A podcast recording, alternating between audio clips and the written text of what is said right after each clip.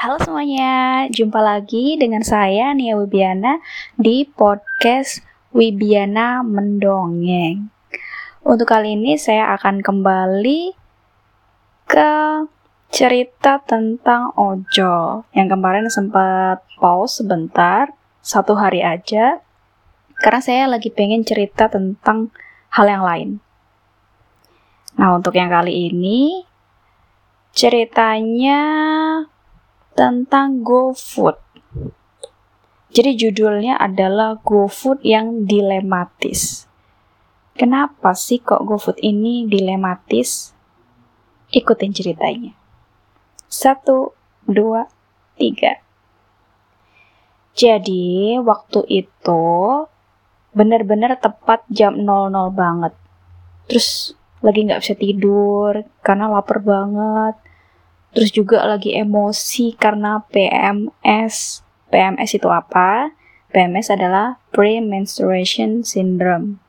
Jadi itu adalah gejala-gejala yang cewek rasain sebelum dia jatuh tempo menstruasinya. Jadi banyak perubahan hormon yang dialamin sehingga itu mempengaruhi cara dia berpikir, cara dia bertindak, suasana hati, yang biasanya itu nggak terlalu baik ya. Jadi kalau PMS itu bukan dibuat-buat, tapi itu memang karena adanya beberapa reaksi kimia yang terjadi di tubuh si cewek ini tadi. Gitu. Jadi ini alami ya guys dan girls. Terus, kalau udah keadaannya lapar, kan solusinya makan tuh tapi waktu itu emang gak ada apa-apa dan saya juga nggak sedia nggak selalu sedia makanan di rumah ya. Jadi pilihan utamanya itu order GoFood oke saya order GoFood nih ya. Terus waktu itu saya lagi pengen order um, BK kayaknya Burger King BK sebenarnya saya nggak ngapa-ngapain saya selalu pengen BK sih. Jadi ya apalagi terutama waktu itu pingin banget nah pas order ini tadi di note-nya itu udah saya tulis gede-gede gitu hurufnya biar dia jadi perhatian tulisannya tuh kayak gini paha bawah atau apa aja selain sayap terus nih nggak cuma itu aja untuk mempertegas pas ngechat sama si abangnya ini. Saya juga tekenin lagi nih. Paha bawah ya, jangan sayap. Terus, saya bilangin juga, kalau nggak ada paha bawah, bilangin ya pak, saya mau order yang lainnya aja. Maksud saya, alias kalau misalkan nggak ada paket ayam yang nasi sama paha bawah ini tadi, bilangin gitu biar saya punya alternatif lain karena saya nggak mau sayap. Terus dia bilang, oke okay, kak, siap. Ya udah, beres kan ini. Saya tunggu. Terus beberapa menit kemudian si abangnya datang kan, datang, saya turun ke bawah, saya ambil pesenannya, saya bawa ke atas. Oke, udah selesai kan? Nah begitu saya buka, ya ampun, Pasti mungkin kalian udah menduga apa yang saya hadapi. Sayap. ya ampun, padahal udah dibilangin. Tapi kenapa bisa-bisanya yang datang itu sayap? Coba bayangin kalau itu lagi um, lapar-laparnya jam 12 lebih lah itu. Terus udah lagi emosi banget udah mewanti-wanti bapaknya kalau jangan ini, jangan, jangan, jangan, jangan, jangan. Malah datangnya yang nggak dibolehin ini, nyebelin banget gak sih? Tapi ya karena udah datang mau nggak mau harus dimakan dong. Lagian kan mubazir kalau misalkan nggak dimakan. Terus kalau mau pesan lagi juga sayang. Terus udahlah pokoknya banyak pikiran-pikiran yang berputar-putar di kepala saya waktu itu. Nah, nggak cuman sampai di situ aja nih ya. Pas mau ngerating itu udah kalut banget. Uh, rasanya kalau misalkan ada bintang nol nih atau minus udah kau kasih nih. Kayak gitu mikirnya. Tapi terus saya mikir lagi kan. Bentar deh. kalau misalkan dikasih segitu pasti nanti bapaknya tuh kena penalti entah disuspend atau apalah gitu bisa jadi kan bapaknya lagi butuh kerjaan nih jadi driver ojol ini terus keinget juga beberapa waktu yang lalu waktu saya di Surabaya saya kan mengalami teror dari GoFood terus jadi mikir juga duh nanti kalau dikasih rating jelek bapaknya kira-kira neror gak ya? Kayak gitu juga kepikiran.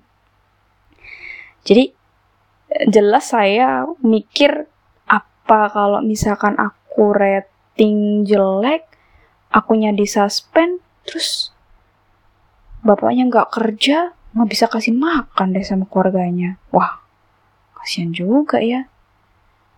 Terus, kalau misalkan nih dinilainya satu ke atas, itu juga kesel banget, dongkol banget rasanya di hati ini dan gak rela. Karena somehow entah bapaknya udah gak konsen atau dia tuh anggap sepele notes permintaan dari saya, terus jadi escalated ke berarti aku nggak dianggap dong. Hicks. Berarti aku nggak penting dong bagi bapaknya. Berarti aku emang gak penting. Sampai segitunya mikirnya. Terus ya I think to myself kayaknya I deserve a better service. Ya nggak sih gitu. Aku tuh pikir ya aku aku tuh pantas gitu loh dapat service yang lebih baik dari ini gitu. Terus mikir juga ya ampun nah apa sih ngasih rating aja sedrama ini sedilema ini? Aduh pikiran aku. Kenapa sih aku rempong dan kenapa sih bapaknya nggak membaca atau dia nggak perhatian dan kenapa kita dipertemukan dalam kebetulan ini ya udah itu kan pikiran-pikiran saya yang waktu itu ada gitu terus yuk Akhirnya untuk mempersingkat cerita, saya kasihnya bintang 3 dan dijelasin alasannya.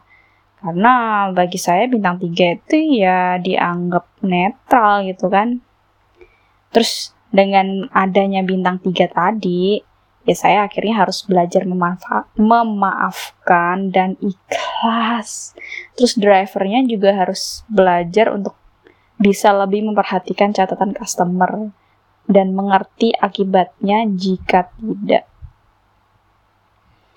Ya, mungkin ini hampir sama halnya dengan semua urusan di dalam hidup kali ya. Kadang kita tuh terlalu emosional dalam mengambil keputusan tanpa mempertimbangkan aspek yang akan terpengaruh dengan keputusan kita itu tadi. Tapi ya nggak jarang juga kalau keputusan Keputusan-keputusan itu harus kita ambil dalam tekanan dan dalam waktu yang singkat. Hmm, memang sungguh dilematis. Mungkin kalian juga pernah ya merasakan seperti yang saya rasakan tadi itu. Udah dibilangin, pesanannya yang ini, jangan itu. Atau misalkan dia bilang, Pak jangan pakai sayur. Atau Pak jangan pedas, yang datang pedas dan bersayur. Pernah juga tuh kayak gitu pas pesan nasi goreng. Udah ditulisin jangan pedas dan jangan pakai sayur.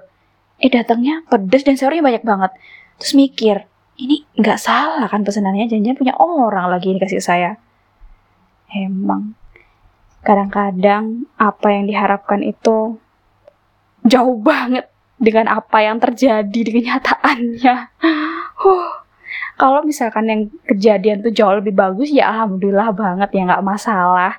Cuman kalau misalkan yang terjadi itu jauh lebih buruk. Sungguh melatih kesabaran dan mental. Menguji iman. Tapi ya dengan kejadian-kejadian kayak gini sih mungkin emang ini sih yang kita dibikin belajar gitu kali ya karena kan ada kata-kata um, tuh yang kayak gini. From success, you learn almost nothing. Kayak gitu. Jadi dari kesuksesan itu kamu hampir nggak belajar apa-apa gitu. Tapi from hardship, itu kamu akan belajar banyak sekali hal seperti itu. Ya udah untuk ceritanya segitu dulu aja ya. Singkat aja. Yang penting message-nya semoga kalian semua dapat. Dan ya saya sendiri juga belajar untuk mengambil keputusan nggak bener-bener yang terlalu emosional. Walaupun sampai sekarang masih sih, masih banget ngambil keputusan-keputusan yang berdasarkan hanya emosi tapi sedapat mungkin saya selalu belajar gimana mengelola emosi. Walaupun emang susah banget karena saya sendiri nyadar kalau saya tuh orangnya sangat emosional. Ya bismillah ya. Kita semua sama-sama belajar dan sama-sama berusaha untuk jadi orang yang lebih baik setiap harinya. Oke makasih banget yang udah dengerin podcast saya. Dan terima kasih juga banyak dukungan-dukungan yang masuk banyak um, saran, kritik yang masuk, saya sangat mengapresiasi. Semoga itu semua menjadi bekal saya supaya bisa jadi um, podcaster. Masih belum kali ya, ya baru newbie yang nantinya lebih lebih lebih lebih baik. Amin. Oke, sampai jumpa di episode selanjutnya ya. Bye.